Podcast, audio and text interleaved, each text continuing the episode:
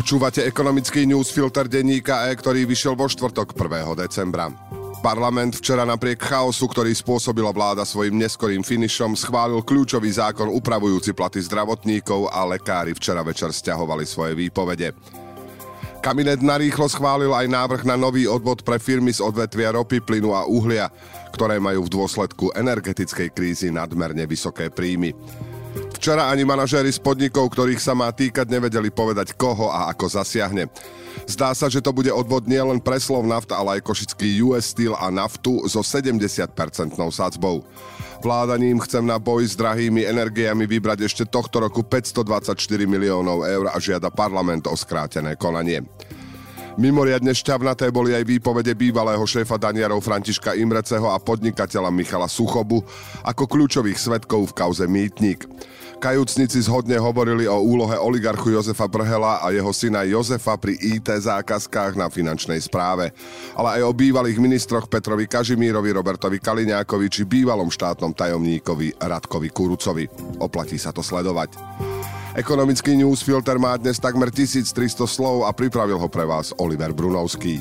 Ja som Braňo Bezák.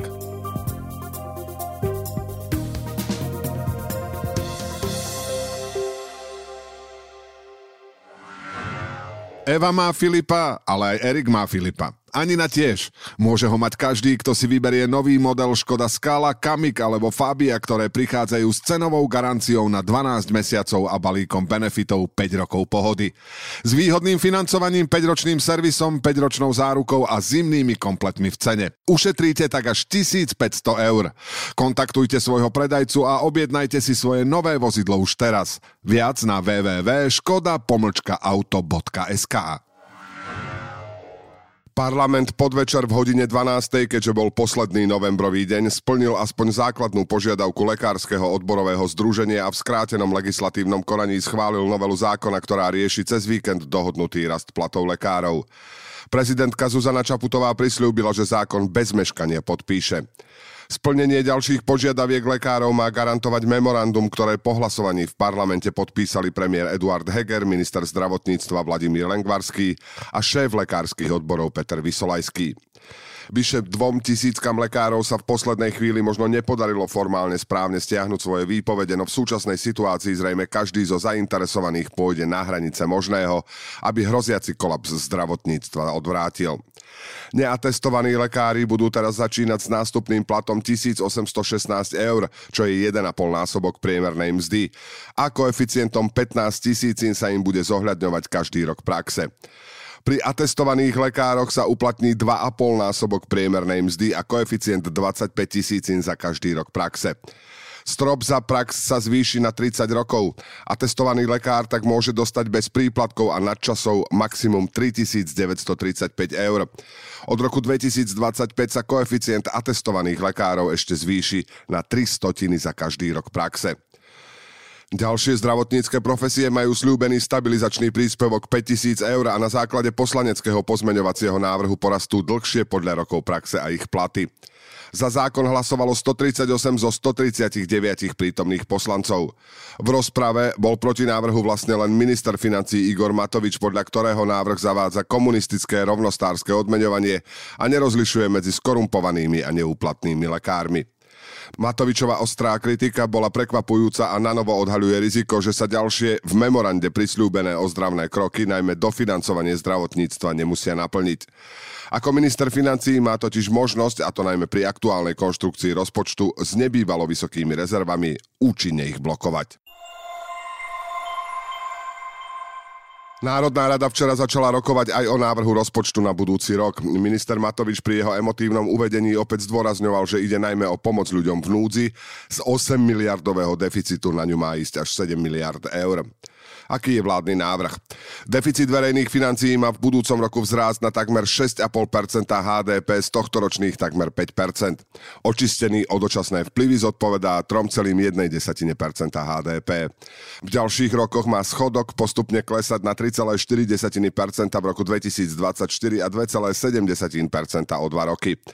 Celkové príjmy verejnej správy by mali v budúcom roku dosiahnuť päťdesiat celé šesť miliardy eur a výdavky päťdesiatosem celé päť miliardy eur. Vláda podľa doterajších vyjadrení opozície nemôže počítať s podporou es a es, Smeru ani Hlasu a ani s nimi nerokuje. Otázna je podpora niektorých poslancov zvolených do parlamentu na kandidátke fašistov. Premiér Eduard Heger sa spolieha na zostavu súčasných sedemdesiat poslancov koalície, ku ktorým by sa mohli pridať ex-koaliční poslanci Jan Mičovský, Katarína Hatráková a za istých podmienok aj Martin Čepček. Rokujú vraj tiež s Martinom Klusom, ktorý bol predtým v klube es a es, Miroslavom Kolárom zo Spolu a Tomášom Valaškom z Progresívneho Slovenska, čo by bolo v ideálnom prípade potrebných sedemdesiatšesť hlasov. Predvčerom bol ešte v relácii Markízy veľmi optimistický podpredseda Smerodina a minister práce Milan Krajniak. Tvrdil, že rozpočet bude schválený. Rokuje o ňom vraj s každým, tak ako sa mu to osvedčilo pri viacerých zákonoch, a vláda do toho môže investovať pokojne aj sto miliónov na splnenie prípadných politických priorít rôznych poslancov. Koalícii doteraz viacero dôležitých zákonov podporila najmä trojčlenná skupina poslancov okolo Tomáša Tarabu. Včera sa však objavila pre koalíciu ďalšia komplikácia. Traja poslanci Za ľudí a poslanec Mičovský podmienujú podporu rozpočtu tým, že neprejde zmena trestných kódexov, ktoré navrhuje práve Taraba. A sú signály, že k tejto iniciatíve by sa mohlo pridať aj desať poslancov Oľano z Občiansko-demokratickej platformy. Tá zasa signalizuje, že rozpočet podporí, iba ak sa vyriešia kompenzácie pre samosprávy za daňový bonus a tiež požiadavka Európskej komisie na uplatnenie výdavkových limitov. Keď v roku dvetisíctrinásť v kanadskom Montreale predstavili Slováci, konštruktér Štefan Klein a investor, skúsený marketér Juraj Vaculík, prvú letovú verziu Aeromobilu, bola to veľká sláva. Prototypy hybridného vozidla, ktoré má v sebe spájať prednosti cestného automobilu a malého lietadla, sa stali pýchou Slovenska na viacerých výstavách a odborných fórach. Ani po takmer desiatich rokoch sa však nedarí uskutočniť víziu, podľa ktorej už Aeromobil mal byť v malosériovej výrobe. Naopak, Aeromobil a sesterská firma Aeromobil er end dé nie lenže generujú straty, ale obedlhujú štátu dane a poisťovňam odvody a Aeromobil má už záporné vlastné imanie, čo znamená, že by sa mal hlásiť do konkurzu. Prečo sa Aeromobil trápi? Klein, Vaculík a ďalší ľudia z ich rýchlo sa rozrastajúceho tímu sa vrhli do realizácie prelomovej myšlienky naplno. Najímali špičkových medzinárodných expertov, predvádzali prototypy Aeromobilu na svetových výstavách, dávali si záležať na publicite v médiách s globálnym dosahom a tak hľadali investorov. Zároveň mohutne investovali nielen do vývoja technológií, ale aj do patentovej ochrany a usilovali sa prejsť cez prísne pravidlá certifikácie pre premávku na ceste aj vo vzduchu. Podarilo sa im získať aj vládny investičný stimul vo výške šesť miliónov eur. Od súkromných investorov doteraz nazbierali najmenej dvadsať miliónov eur. Maximalistický prístup však medzičasom zakladateľov rozdelil. Štefan Klein s ním nebol úplne stotožnený a z projektu vycúval. Jeho podiel odkúpil Patrick Hessel, slovensko-nemecký podnikateľ, ktorý predtým v Dunajskej Strede vybudoval úspešnú firmu cé dva í na výrobu karbónových autodielcov a predal ju koncernu el gé. V Aeromobile prevzal aj majoritu a riadenie. Klein si založil inú firmu Klein Vision s úspornejším obchodným modelom, našiel pre ňu aj investora a vyvíja konkurenčný Aircar, ktorý už podobne ako predtým Aeromobil predviedol aj vo vzduchu. Hessel svojmu projektu naďalej verí. Straty Aeromobilu vraj zodpovedajú nákladom na vývoj. Každá rozvojová spoločnosť pred dosiahnutím výnosov generuje straty, tvrdí. Riešením má byť ďalší kapitál, podľa Hessela od rôznych medzinárodných investorov, s ktorými je spoločnosť v pokročilom štádiu rokovaní.